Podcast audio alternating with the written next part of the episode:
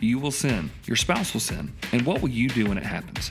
Well, the first couple paved a way for us to repeat, unfortunately. They immediately hid from God and framed others in the awareness of their guilt. Now it's time for us to go the second mile in fighting against the tendency for shame and blame.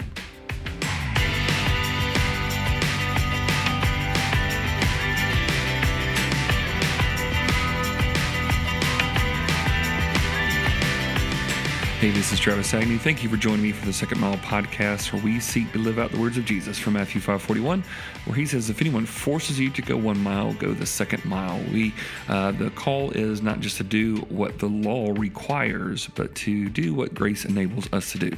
As if we uh, truly know Him, it should change the way that we go, the direction that we take, and also the pace in which we follow Him. And so that's why this podcast exists, and that's why in these 12 minutes today, I want to encourage you to take the second second mile in either your current marriage relationship uh, or one that you are engaged and on the way to, or one that you hopefully will get to. But also within this, it really just is a sense the mentality to shame and blame is really uh, prevalent in every human relationship. So today's concept comes out of chapter 7 uh, called uh, Shame and Blame in a premarital counseling book that I came uh, out with for a couple months ago, and uh, just as a way to help be not a substitute to premarital counseling, but a supplement for going on.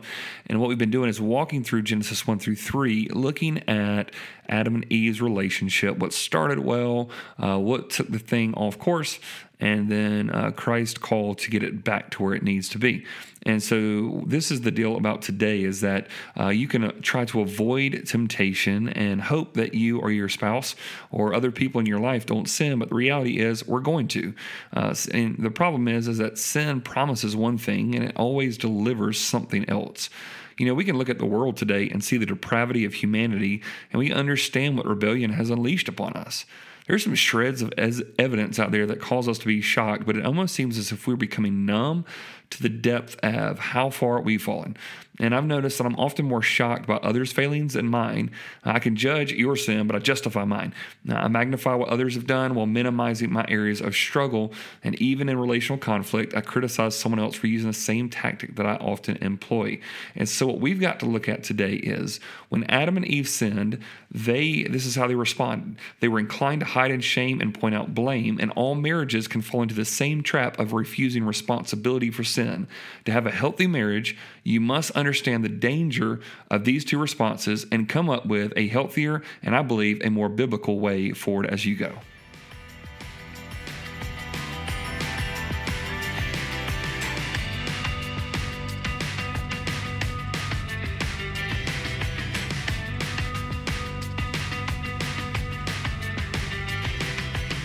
So, where did the shame and blame come from? I'm so thankful that you asked. Uh, in the beginning of the Bible, uh, God creates the heavens and the earth. He creates Adam and Eve. He gives them a garden, gives them all these wonderful things, and says, I give you one rule don't eat from one tree. And they decide they're going to do it. Uh, Satan comes and tempts them. They think it's wise for them to do.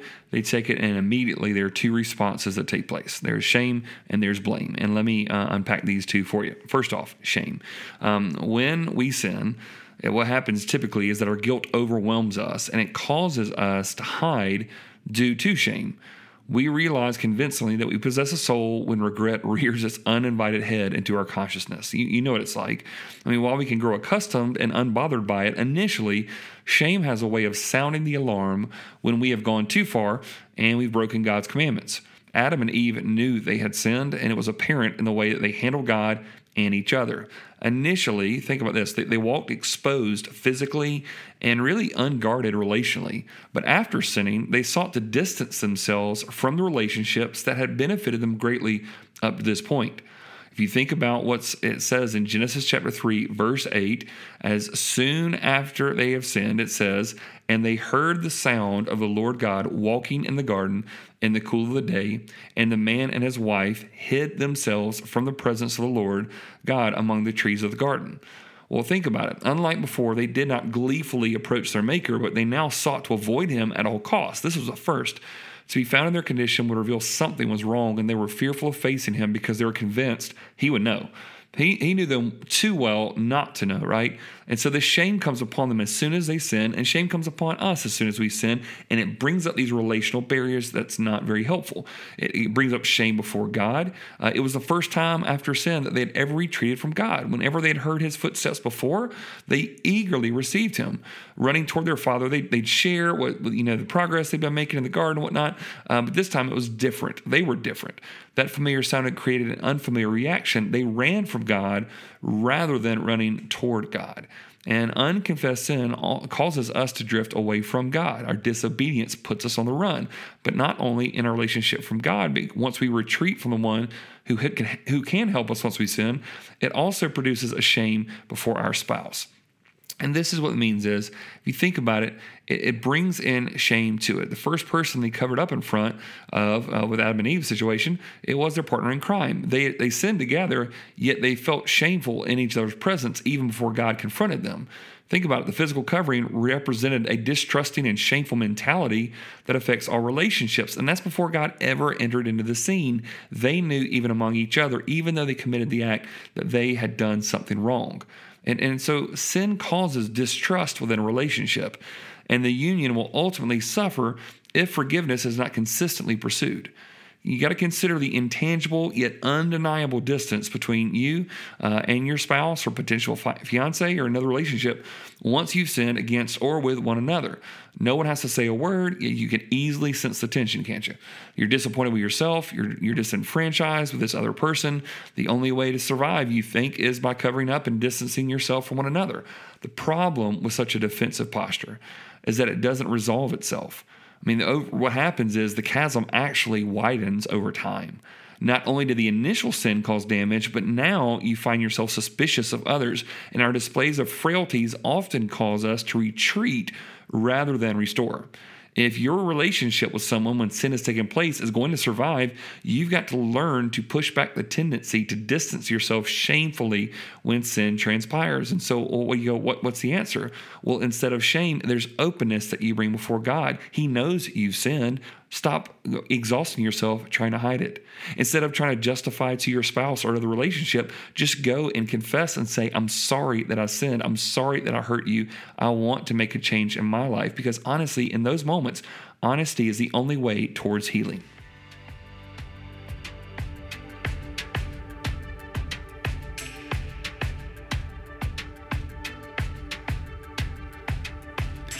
And as if dealing with shame is not challenging enough, uh, we also begin to blame others for our sins, just like Adam and Eve did. Uh, this defensive response creates an opportunity, honestly, for more corruption. If you think about it, you know when you when you sin, you become almost arrested by your guilt, and what happens is we tend to seek a scapegoat to blame for our sin. Instead of taking responsibility, we're going to use others as an excuse. Uh, blame shifting, it's an understandable practice, right? Nobody wants to let somebody else down. That's why we point to something or someone else when the damage has been done. In our guilt, we desperately search for a catalyst for our actions. You know, we can that we can blame to take that attention off of ourselves. It's a natural human reaction. It goes all the way back. Because when Adam and Eve did that's the first thing they did. Think about it this way Genesis 3 uh, 12 through 13. God approaches Adam, and this is what he says Well, the woman whom you gave to be with me, she gave me the fruit of the tree, and I ate. Then the Lord God said to the woman, Well, what is this you have done? The woman said, The serpent deceived me, and I ate. See, God wanted to know what Adam did, but Adam refused to take responsibility. He tried to explain based on what others did. He started by unwisely blaming his wife. And honestly, he didn't just say, you know, the woman did this, but it's the woman that you gave me. He audaciously blames God for his involvement in this. Well, you know, Eve didn't miss a beat, though. I mean, she quickly blamed the serpent. Um, this was the original, the devil made me do it. Neither of these two thought they were the problem. It, it was somebody else. It had to be. And what we see in those two verses there create a significant problem for that first marriage, but it's a consistent source of conflict for every union after that. Because when conflict comes, we often shift the blame to someone else and refuse to take responsibility. As long as we continue to point fingers at others for our mistakes, we'll never experience personal or relational healing. So you might be a tendency to, just like what uh, Adam did to blame your spouse. He, he blames his wife for it. God, it wasn't me, it was her, right? And, and to think about it, uh, while Eve was responsible, she didn't force Adam to do anything. What's crazy is that you think about that sometimes he, he was failing in this moment, he was failing to take responsibility, and he actually attacks his wife in the presence of God. And, and, and you have to understand this God's not going to hold your spouse accountable for your mistakes. At some point, it's going to be you having to defend what you've done. So Adam blames his spouse, but then he actually blames God as well. You know, the woman you gave me, right? She did this. And, and what's crazy is his backward thinking, Adam, he was the least one responsible. Eve gave him the fruit. God gave him the woman. The only innocent party from Adam's perspective was himself. And so many times, how is it that we can think that God is somehow responsible for our mistakes, our sins, our transgressions? Um, blaming your situation implies that you wouldn't have sinned if God had done something different, and that is a audacious claim that you must be careful of. But the other tendency that can happen is you can blame your spouse, blame God, or you can blame your enemy, right? Just like uh, Eve did. Uh, the woman said, Look, the serpent, he, he deceived me. He, he did it. And I'll say this the devil made me do it has long been a popular excuse among all of humanity. And I know he entices us well, but he can't make you do anything. Satan may provide the temptation, but we are the ones who commit the transgression. And so, so where do we go from here? Because of the natural tendency when sin takes place is to cover ourselves up in shame or to point our fingers in blame. Where does it come to? And it comes right back to that honest thing. You've got to decide right here what am I going to do to take responsibility for my decisions? Before God, I'm going to confess my sins. I'm going to ask for relational forgiveness. And for those I've hurt, I'm not going to blame anybody else but me. And I'm going to try to be honest and restorative in my approach towards someone rather than pointing the fingers all the time. It's the only way towards healing to get your finger uh, pointing from everybody else onto you. Hope to see you on the second mile.